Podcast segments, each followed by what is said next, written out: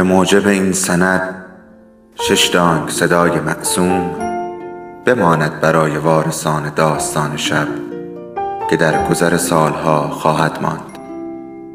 ارادتمند داستان شب.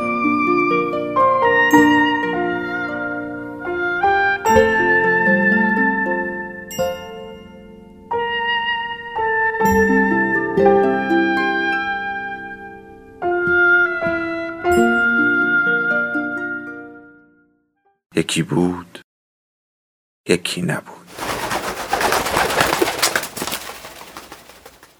جان دلم که شما باشید. وضع شهر همین جورها بود و مامورهای خفی حکومت هر روز دردسر تازه ای میتراشیدن و مردم هم که از سربند ترکیدن توپها توی دلشون خالی شده بود با شنیدن خبر هر کدوم از این دردسرهای تازه که تا به گوش کسی برسه یک کلاق چل کلاق می‌شد بیشتر میترسیدن و به هر صورت چله بزرگ داشت تموم می‌شد. و آخر ماه چهارم حکومت قلندرها بود که یه روز جمعه حسن آقا پسر حاج ممرزا میرزا به نویسای ما رو با اهل و عیالشون به نهار دعوت کرد. توی همون خونه ای که نزدیک راسته علاف ها بود و ما یه بار میرزا اسدالله رو برای سرگوش آب دادن تا پشت در بستش بردیم و برگردوندیم. میرزا به نویس های ما که دیگه جمعه و شنبه سرشون نمی‌شد و مدام مشغول کار بودن و به این زودی ها پیداشون نمی‌شد. اما نزدیک های ظهر بود که درخشنده خانم و زرین تاج خانم با حمید و حمیده سر رسیدن. خونه درندشتی بود و درش باز بود و از هشتی که به طویل راه داشت گذشتن و بعد حیات بیرونی بود که زنها باهاش کاری نداشتن و رفتن توی اندرونی که تازه برای خودش آبدارخونه علاحده داشت و حمام علاحده و حتی زورخونه و از هر اتاقی زنها می اومدن بیرون و می‌رفتن تو و بچه های قد و نیم قد گلوله برف بازشون رو ول کرده بودن و ایستاده بودن به تماشای تازه واردها. مهمون ها همون جور که سلانه سلانه می اومدن و نمی‌دونستن تو کدوم اتاق برن که درخشنده خانم گفت ماشاءالله خواهر ماشاءالله این همه زن و بچه تو این خونه چی کار می‌کنن؟ زرین تاج خانم که دوش به دوش درخشنده خانم می اومد گفت کجا شو دیدی خواهر؟ خونه یا حاج مرمزای مرحوم خونه که نبود خانقاه بود. یه کاروان سرا آدم داشت. هر جور آدمی می اومد توش هفته به هفته و ماه به ماه لنگر مینداخت درخشنده خانم گفت از کجا نونشونو می‌داد؟ حتی خانلرخان هم همچه برو بیایی نداشت. تو خونه هیچ کدوم از اعیان این خبرها نبود. زرین تاج خانم گفت ای خواهر اعیون جماعت جونش به نونش بسته. حاج ممرزا بی خودی که حاج ممرزا نشد. تازه این رفت آمده رو که می‌بینی نصف شده. از وقتی کار قلندرها سکه کرده یه قلم همه مردا رفتن توی ارگ و قرابل خونه ها اینجای صحبت بودن که مادر و خواهر حسن آقا رسیدن و سلام و احوال پرسی کردن و بچه ها رو فرستادن گل برف بازی و خانم ها رفتن توی پنجدری بزرگی که پرده های مخمل و ماهوت پشت درهاش آویزون بود. و یه کرسی بزرگ بالای اتاق گذاشته بودن با رو کرسی ترمه و مخده های تاق و جفت. مهمون ها رو هم عوض کردن و نشستن. درخشنده خانم رو کرد به مادر حسن آقا که چارقد سفیدی بسته بود و زیر گلوش یه سنجاق زمرد بزرگ زده بود و گفت خدا انشالله سایه آقایون رو از سر شما کم نکنه. هرچی هم خاک اون مرحومه عمر شما باشه. اما این در خونه باز و این روزگار وانفسا؟ و بقیه یه حرفشو خورد. چون مادر حسن آقا از اون پیرزنها بود که وقتی توی چشم آدم نگاه می‌کنن زبون آدم بند میاد مادر حسن آقا برای اینکه به روی خودش نیاورده باشه گفت خدا سایه شخص واحد رو از سر همه ما کم نکنه. اون خدا بیامرز جونشو در این راه گذاشت. جون من که قابلی نداره. گفتم بذار مالش رو هم توی این راه خرج کنم. زرین تاج خانم پادرمیونی کرد و گفت انشالله که نور از قبرش بباره. اما می‌دونید خانم جان راستش درخشنده خانم بدش نیومده. اگه اجازه بدید بیاد دو تا دار قالی تو این خونه بزنه و این همه زن و بچه رو بشونه هنری یاد بگیرن. آخه خانم جان زندگی که همش خور و خواب نیست. هم ثواب داره هم یه هنری یاد می‌گیرن و دعاشو می‌کنن به جون شما و آقازاده ها شما که ماشاءالله خودتون صد تا مد رو استادید و می‌دونید که هر سرمایه‌ای رو اگه از اصلش بخوری آخرش تعم می‌کشه. درسته که خونه اون خدا بیامرز همیشه یه خانقاه بود. اما چه عیب داره که مردم حالا از قبل این خانقاه هم نون بخورن هم یه هنری یاد بگیرن. و خانم های مهمان و میزبان اینجوری داشتن با هم قرار و مدار میگذاشتن که میرزا بنویس های ما با حسن آقا خسته و هلاک از کار روزانه برگشتن. و تپیدن زیر کرسی و مثل اینکه دنباله ی حرف توی راه خودشونو گرفته باشن حسن آقا گفت نه گناه فقط از سرما و یخبندون نیست. به شخص واحد خبر رسیده که سر و کله مباشرها کم کم داره پیدا میشه. دارن به اهل آبادی ها وعده وعید میدن که بزنن زیر قول و قرارشون. همه این قحطی مصنوعی از اینجاست. میرزا عبدالزکی گفت بایدم اینطور باشه جانم. من از اون روز اول بهتون گفتم جانم که از هر آبادی هر چی می‌تونید یهو بار کنید و بیارید. حسن آقا گفت خودت می‌دونی که نمی‌تونستیم. اسب و استر که نداشتیم. نمی‌خواستیم هم چارپای مردم و بیگاری ببریم. اون وقت فرق ما و حکومت چی می‌شد؟ میرزا عبدالزکی گفت ده همین جانم آزاب کشیده هاست جانم که کارو خراب می‌کنن. میرزا اسدالله گفت نه آقا سید. توی همچو بلبشویی تو اگه خودت هم معمور بودی بیشتر از اینا چیزی گیر نمی آوردی. مردم حق داشتن اون روزا وحشت داشته باشن و همه چیزو قایم کنن.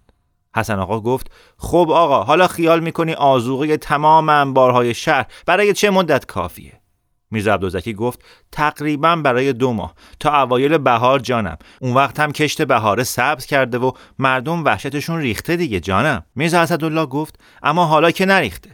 آدم وحشت زده ناچار هل می‌زنه.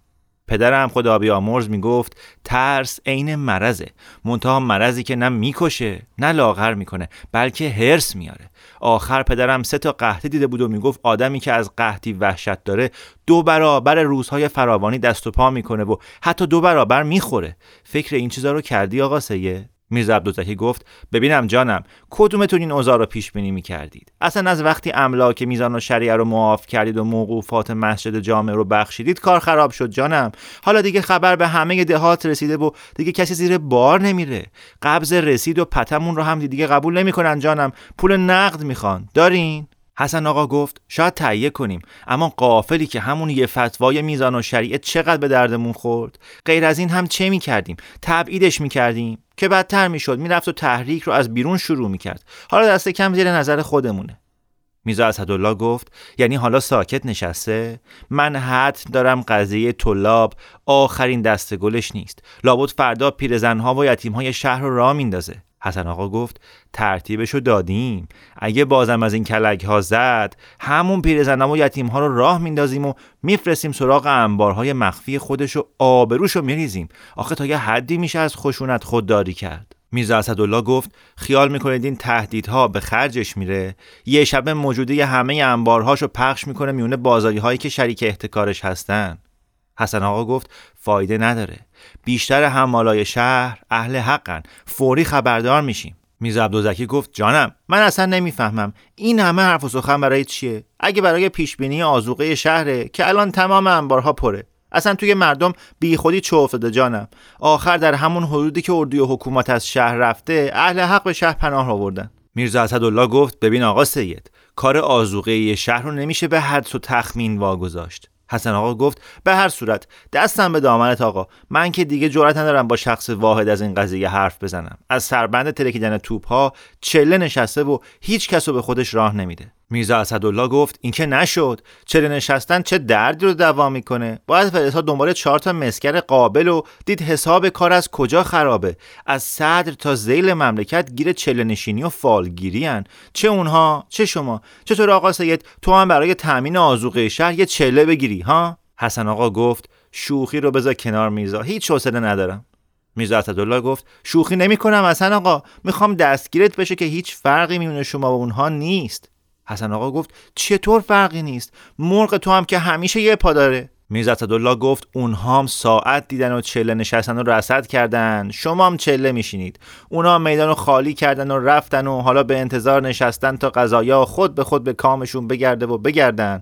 شما هم اونقدر نشستید و انتظار کشیدید تا اردوی حکومت از شهر رفت و اون وقت دست در آوردید و حالا باز به انتظار نشستید که ایلچیسنی ها از راه برسه و به جای حکومت با شما معامله کنه. هیچ وقت نشد که کسی صاف توی سینه وقایع بیسته. حتی شما شما که این همه دعوی دارید فرصت طلبید. میرزا عبدالزکی گفت پس جانم به عقیده تو چی کار باید کرد؟ میرزا اسدالله اثر کلافگی گفت هی از من نپرسید حالا باید چیکار کرد؟ من چه می‌دونم؟ چرا نمیرید از رهبران قوم بپرسید که تا خبری میشه فرار می‌کنن یا میرن چله میشینن؟ هر بچه ای می‌دونه که هر کاری راهی داره. مثلا همین قضیه آزوقه از فردا همه اهل حق رو راه بندازید توی شهر رو سرشماری کنید. از همه انبارهای آزوقه صورت بردارید. حتی روی کاغذ بیارید که چند تا محتکر هست. این که دیگه اعضا نداره. حسن آقا گفت اون وقت تو حاضری پای مصادره اموال محتکرها رو امضا کنی؟ میرزا اسدالله گفت یعنی چی؟ می‌خوای منو وادار کنی؟ حکم بدم. دیگه احتیاجی به حکم من نیست. خودت که بلدی مردم رو بریزی توی انبار فلان محتکر. حسن آقا گفت خواستم حالیت بشه که حکومت کار ساده ای نیست. میرزا اسدالله گفت این رو من از روز اول می‌گفتم. همین جوری حوس حکومت به سرتون زده و حالا توش درموندید بی هیچ نقشه و همینه که من فرقی بین این حکومت و اون حکومت نمی‌بینم. ما اصلا زندگی بشری نمی کنیم زندگی ما زندگی نباتیه. درست مثل یه درخت. زمستون که اومد و برگ و بارش ریخت میشینه به انتظار بهار تا برگ در بیاره. بعد به انتظار تابستون تا میوه بده. بعد به انتظار بارون. بعد به انتظار کود و همینجور همش به انتظار تحولات طبیعی تحولات از خارج. اونها اینجور بودن. شما اینجورید قافل از اینکه اگه همش به انتظار تحولات خارجی بمونی یه دفعه سیل میاد یا یهو باد گرم می‌گیره یا یه مرتبه خشکسالی میشه. میرزا عبدالزکی حرف میرزا اسدالله رو برید و گفت جانم باز دور برداشتی. پس این همه توپ که میریزن آمادگی نیست؟ میرزا اسدالله گفت چرا هست؟ اما آمادگی برای کشداره یعنی برای مرگ نه برای زندگی و این حضرات قرار بود امکان بیشتری برای زندگی به مردم بدن. و حالا که درموندن سرکردشون رفته چله نشسته. چرا؟ چون انتظار این تحریکات رو نداشتن. یعنی آماده برخورد با تحولات خارجی نبودن. عین درخت این چله نشینی کار اونهایی که خیال می‌کنن تحولات خارجی یا رحمت الهیه یا بلای آسمونیه و این درست رسم ابتدای خلقته. حسن آقا گفت میرزا تو فقط بلدی کنار گود بشینی. میرزا اسدالله گفت این کنار گوده. من که از حک کردن وحشت دارم و از قضاوت کردن حالا مجبورم روزی صد بار قضاوت کنم و تازه می‌خوای حکم مصادره اموال مردم هم بدم. حسن آقا گفت پس میگی همه مردم شهر از گرسنگی بمیرن تا محتکرها کارشون رو بکنن؟ میرزا الله گفت اگه همه مردم شهر بمیرن که محتکر نمی‌تونه آزوغش و دلا پرنا بفروشه. بحث سر اینه که چه کنیم تا هم مردم راحت باشن. هم کسی احتیاجی به احتکار پیدا نکنه و این کاریه که نقشه می‌خواد. همه اونهایی که حکومت رو به خون مردم آلوده کردن عین همین گرفتاری ها رو داشتن. یعنی فلان کس رو سربنیز کنیم و فلان واقعه رو بکوبیم. قافل از اینکه ریشه هنوز در آبه و احتکار رو که کوبیدی یه دردسر تازه پیدا میشه. باید اصلا فلانی چرا احتکار می‌کنه؟ حسن آقا گفت ببینم فرصت این کارها بود؟ میز اسدالله گفت من که از اول گفتم دارید سنگ بی خودی به شکم می‌زنید. می‌دونستم که اگه حاکم شدی دیگه نمی‌تونی جانم مازاب بکشی. می‌دونستم که ناچاری تو ببندی و حکم کنی و خون بریزی و وحشت توی دلها ایجاد کنی و بترسونی تا خودت نترسی.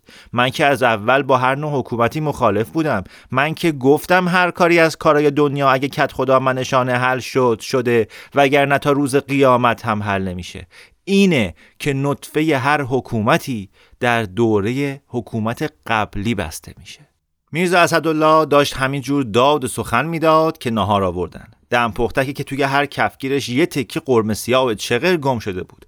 بالون زمخت و مغز گردوی کوبیده و پنیر خیکی. ناچار بحث تموم شد و حسن آقا عذر خواست که گوش گیر نیاوردن و میرزا اسدالله گفت که این روزها روز عذرخواهی نیست و بعد قرار رو بر سرشماری شهر گذاشتن و از فردا میرزا عبدالزکی با تمام میرزا نویسایی که در اختیار داشت راه افتاد به سرشماری و جیره بندی شهر. اول از همه برای حرمسرای ارگ جیره معین کردند که چه سر و صدایی را و چه شیون و واویلایی. باشه. بعد برای طلاب مدارس و بعد برای خود قلندرها که مدتی بود به ناز و نعمت رسیده بودن و بعد جوری بریز و به پاش می‌کردن.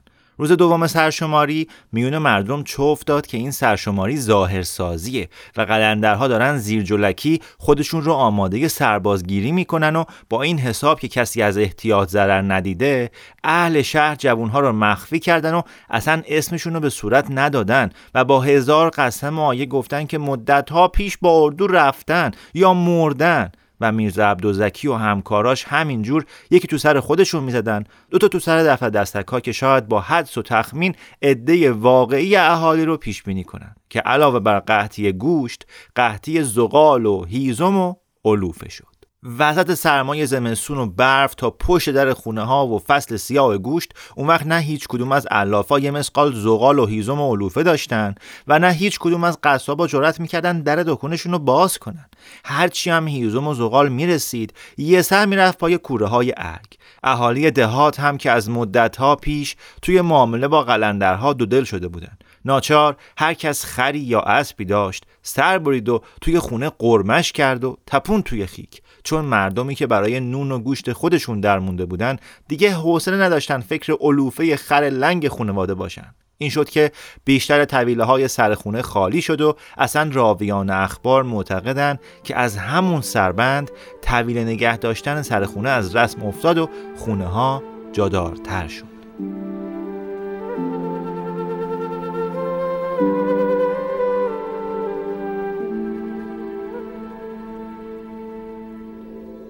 داستان شب بهانه است. برای با هم بودن دور هم نشستن شنیده شدن.